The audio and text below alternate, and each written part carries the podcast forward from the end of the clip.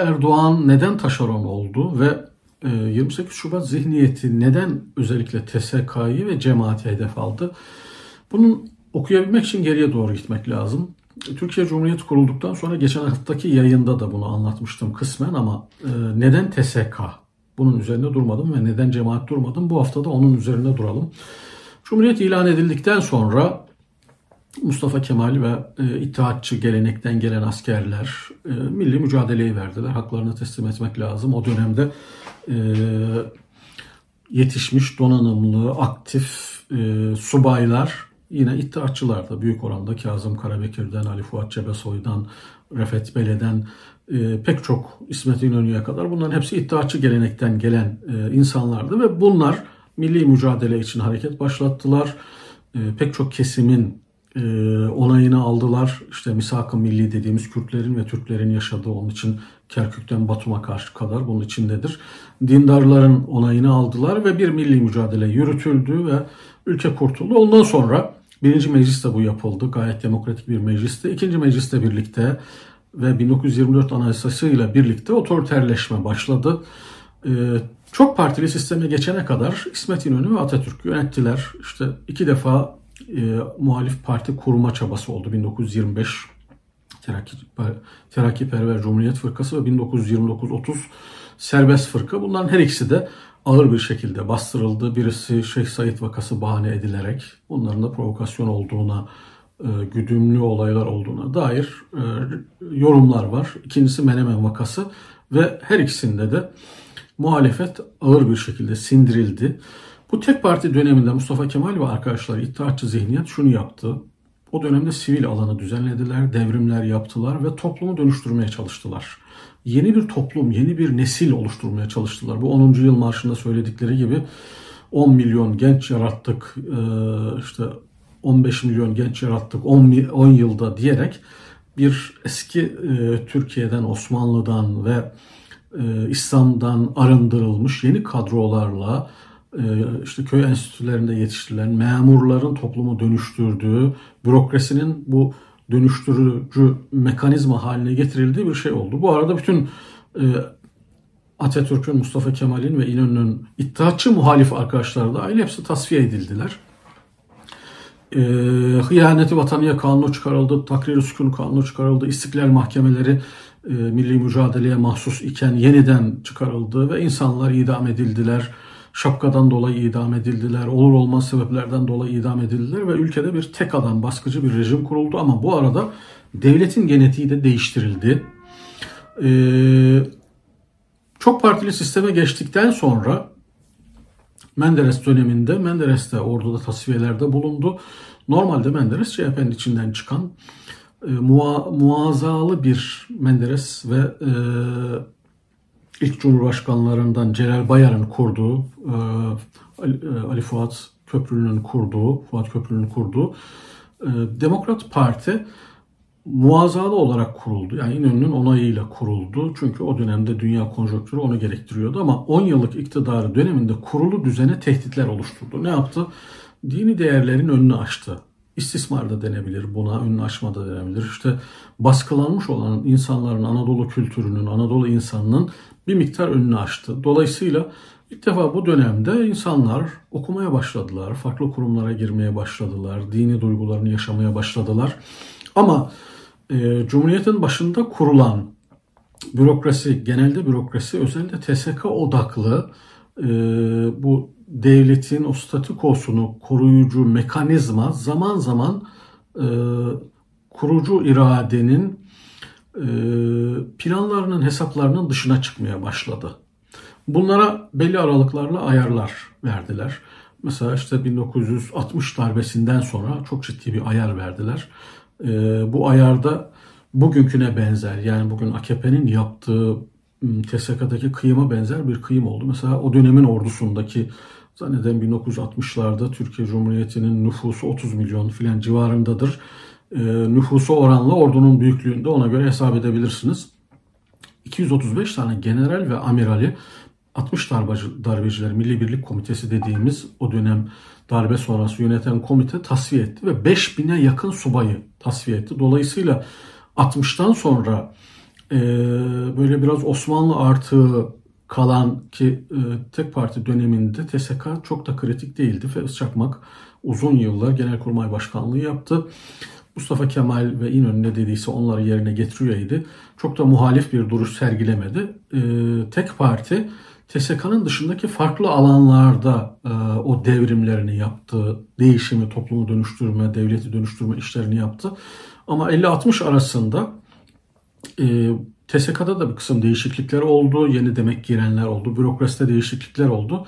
altmış darbesiyle birlikte yeniden e, T S K dizayn edildi ve o altmış darbesini yapan e, daha ziyade sol ağırlıklı, mesela solcular altmış darbesini çok tutarlar, beğenirler. Gerçek bir darbe diye, hiyerarşik bir darbe değildi.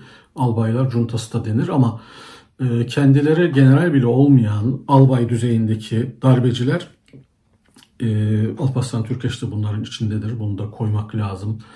E, her ne kadar daha sonra o yönü altmış darbesini yapanların içinde önemli bir adam olması, darbe bildirini okuması, bildirisini okuması unutturulsa da Türkeş bu dar, darbenin en önemli ayaklarından birisidir. Sonra kendi işlerindeki bir kısım ihtilaflerden dolayı sürgün yaşamıştır. iki yüz otuz beş general ve beş bine yakın subay bu dönemde tasfiye edildi. Sonra üniversiteler, o dönemde e, üç dört tane ancak üniversite var. İstanbul Üniversitesi var, Ankara'da üniversite var, belki İzmir'de de Ege Üniversitesi var. Çok sayıda üniversitenin olmadığı bir dönemde yine akademisyenler hedef alındı. Münhasıran sosyal bilimciler, yüz kırk yediler olayı oldu ve yüz kırk yedi tane Ali Fuat Başkil gibi, Tarık Zafer Tunaya gibi önemli akademisyenler üniversitelerden uzaklaştırıldı.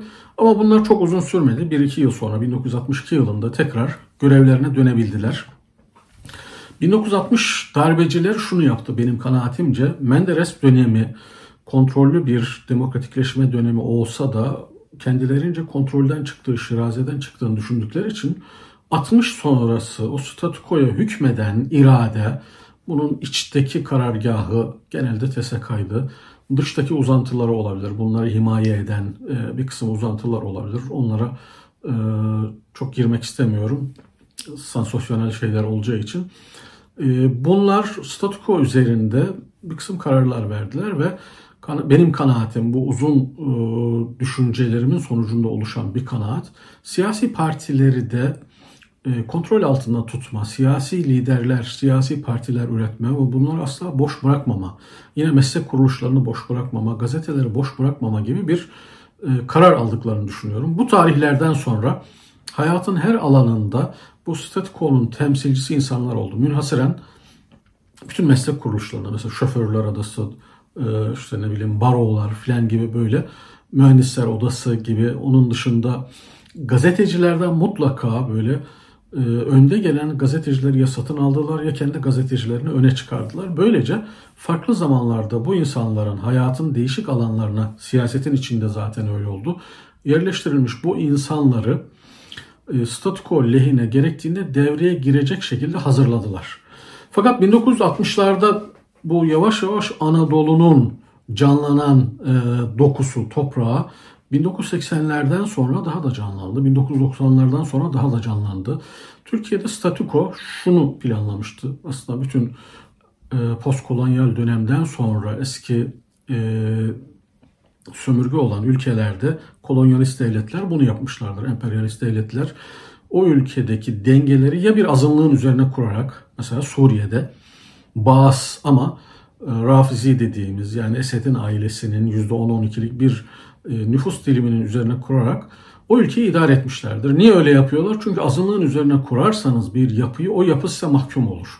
Veya genelde T S K üzerinde, ordular üzerinden o toplumları kontrol etmeyi denemişlerdir, çalışmışlardır. Ordular elbette yeniliklerin e, üçüncü dünya ülkelerinde en önemli motorudur. Türkiye'de de öyle olmuştur ama öte taraftan kolonyalist ülkelerin, o ülkeleri sömüren, çekildikten sonra kontrol etmek isteyen ülkelerin de ordular üzerinden o kontrollerini devam ettirdiğini, o ülkeler kontrol dışına çıktığında darbelerle yeniden hizaya soktuklarını biliyoruz. Türkiye'de de T S K E, statüko lehine hayatın farklı alanlarını revize etmede, balans ayarı yapmada hep çok önemli bir güç oldu.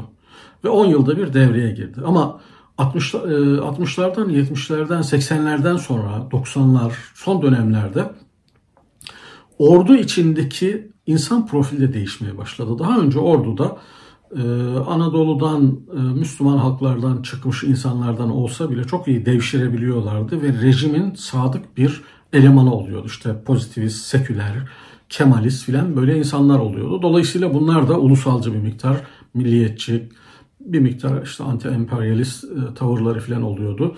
Ve daha ziyade de yine azınlıklar işte ve Selanikliler dediğimiz bir kısım insanlar yargının, ordunun, akademinin içinde uzunca dönem hep etkili olmuşlardı. Ama bin dokuz yüz seksenlerden sonra Türkiye'nin profili değişti, doksanlardan sonra. Bu insanlar e, yani statikoyu ayakta tutan bu zihniyetin insanları varlıklı, zengin oldukları için T S K gibi kurumlara gitmek istemediler. Çünkü meşakkatli, zor, ağır, e, memur olmak istemediler. Daha ziyade ticaretle meşgul oldular.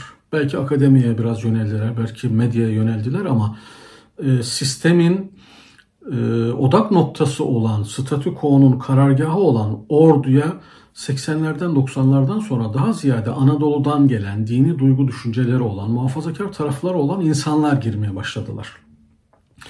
Ve bu girişlerin genelde e, bürokrasinin, özelde ordunun, yargının içine girişlerde cemaat dediğimiz yapı kurduğu eğitim kurumlarıyla, modern eğitim kurumlarıyla Anadolu'dan gelen bu dindar, muhafazakar insanları ve dini duygularını koruyarak bürokrasiye taşıdığı için, nasıl taşıdığı, ne yaptı bunlar tartışılabilir. Burada eleştirilecek taraflar olabilir ama netice itibariyle seksenlerden doksanlardan sonra Cumhuriyet'in kuruluşundan beri statikoyu kontrol eden insan profilinde T S K'da, yargıda, bürokraside ciddi bir değişiklik oldu. Beyaz Türkler dediğimiz o insanlar buralara yönelmediler veya sayısal olarak da azınlıkta kaldılar ya da Anadolu'daki kara Türkler dediğimiz muhafazakar dindar kesimden, kırsaldan gelen insanlar okudukları için, cemaat gibi organizasyonlar bu insanlara zemin hazırladığı için bürokrasinin içine daha çok girmeye başladılar ve dolayısıyla T S K'ya da girdiler. İşte yirmi sekiz Şubat tam da bu insanlardan dolayı başarısız oldu. yirmi sekiz Şubat'ın karargahı yine T S K'ydı, orduydu, o klasik Cumhuriyet'in kuruluşundan beri gelen ama T S K'nın içinde bu defa o beyaz Türkler dediğimiz Anadolu insanına ayar verecek, tasfiyeler yapacak o karargah zayıf kaldı. Niye zayıf kaldı? Kırsaldan, Anadolu'dan gelen pek çok subay, assubay vardı önemli noktalarda ve bunlar e, böyle bir kıyıma mani oldular. Keza medyada vardı, keza yargıda vardı. Bunlar yirmi sekiz Şubat'ın planlanan etkisini kırdılar. Çok daha köklü ve derin bir kıyım düşünürlerken bu beyaz Türk kökenli paşalar, Anadolu'dan gelen insanlar, T S K'nın içinde olan insanlar münhasıran bunu engellediler ve kıyımın şiddetini azalttılar. Aksine yirmi sekiz Şubat T S K'nın aleyhine oldu. Bu yapıların eleştirildiği, bu yapıların toplumun ve devletin üzerinde bir asalak gibi çöktüğünü, bunların statükonun temizlenmesi gerektiğini ifade ettiler. Derin devlet eleştirilerinde artışlar oldu. İşte tam da bu sebepten dolayı cemaat ve T S K hedef oldu. Yani daha önce T S K üzerine mutasfiyeler yapılırken cemaat ve cemaati örnek alan diğer cemaatler, dini yapılar, çoluk çocuğunu eğiterek, okullar açarak, dershaneler açarak eğitimli bir kara Türk kitle oluşturup bunlar da hayatın her alanına, münhasıran bürokrasiye, yargıya, orduya vesaire girdikleri için bu beyaz Türk dediğimiz bir miktar azınlıkla devleti domine edebilen, T S K'yı karargah haline getiren yapılar yirmi sekiz Şubat'ta bunun işlemediğini gördüler ve ondan sonra bir alternatif arayışına girdiler. İşte Erdoğan bundan dolayı tercih edildi. Yani T S K'daki o karargah çalışmadığı, eski statükonun yöntemleri çalışmadığı için yeni bir yöntem arayışına girdiler. Ve bunu dindar görünümlü, işte iyi Kur'an okuyan, tabanda bir etkisi olan birisiyle yapabiliriz dediler. Ve muhtemelen benim kanaatim ta baştan Erdoğan'la anlaştılar ama Erdoğan ilk iki dönemde A K P'de çoğulcu bir yapı olduğu için o tek adam sistemini kuramamıştı. E-muhtıra ile birlikte bu sistemini kurdu. Ondan sonra da daha önce statükonun ve T S K üzerinden yaptığı temizliği karargahı MİT'e taşıyarak, dini argümanlar kullanarak, önceden Kemalist argümanlar, sekülerist argümanlar kullanılıyor ve bu kadrolar, yani Anadolu'dan gelen kara Türk kadrolar öyle temizleniyordu. Erdoğan bunun bu taşeron misyonu gereği karargahını MİT'e taşıdı ve dini söylemler, milliyetçi söylemler, muhafazakar söylemler üzerinden bu defa T S K'ya hedef aldı. Çünkü T S K içindeki o beyaz Türkler, Anadolu'dan gelen insanlar sebebiyle T S K'yı toplum üzerinde bir sopa olarak kullanamaz hale geldiler. Yargıyı hedef aldılar, keza yargıyı bir sopa olarak kullanamaz hale geldiler.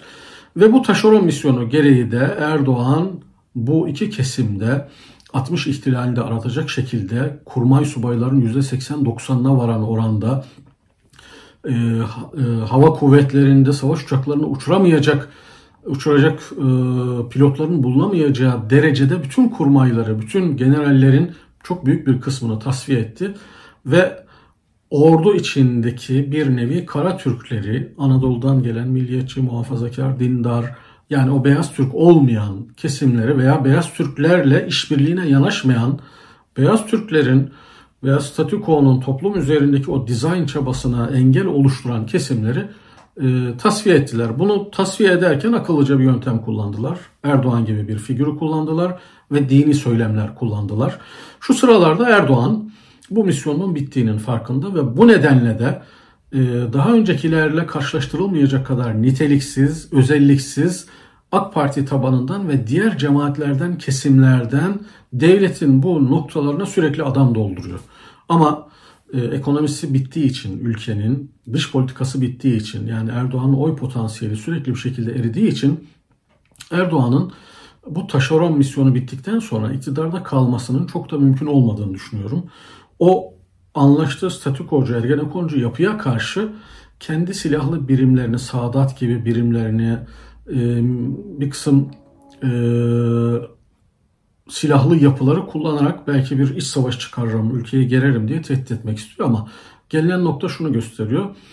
E, Erdoğan'ın giderek eriyen bir oy potansiyeli var, giderek itibar kaybeden bir durumu var. Dolayısıyla e, diğer kendisine sadık milli görüşçüleri veya işte Erdoğanistleri bu kadrolara doldursa da bir, bunlar çok niteliksiz, keyfiyetsiz olduğu için daha nitelikli, keyfiyetli, kaliteli ve strateji bilen Ergenekonculara, statükonun o beyaz Türklerine ve onların devşirdiği müttefiklerine karşı mücadele etmesi mümkün değil gözüküyor.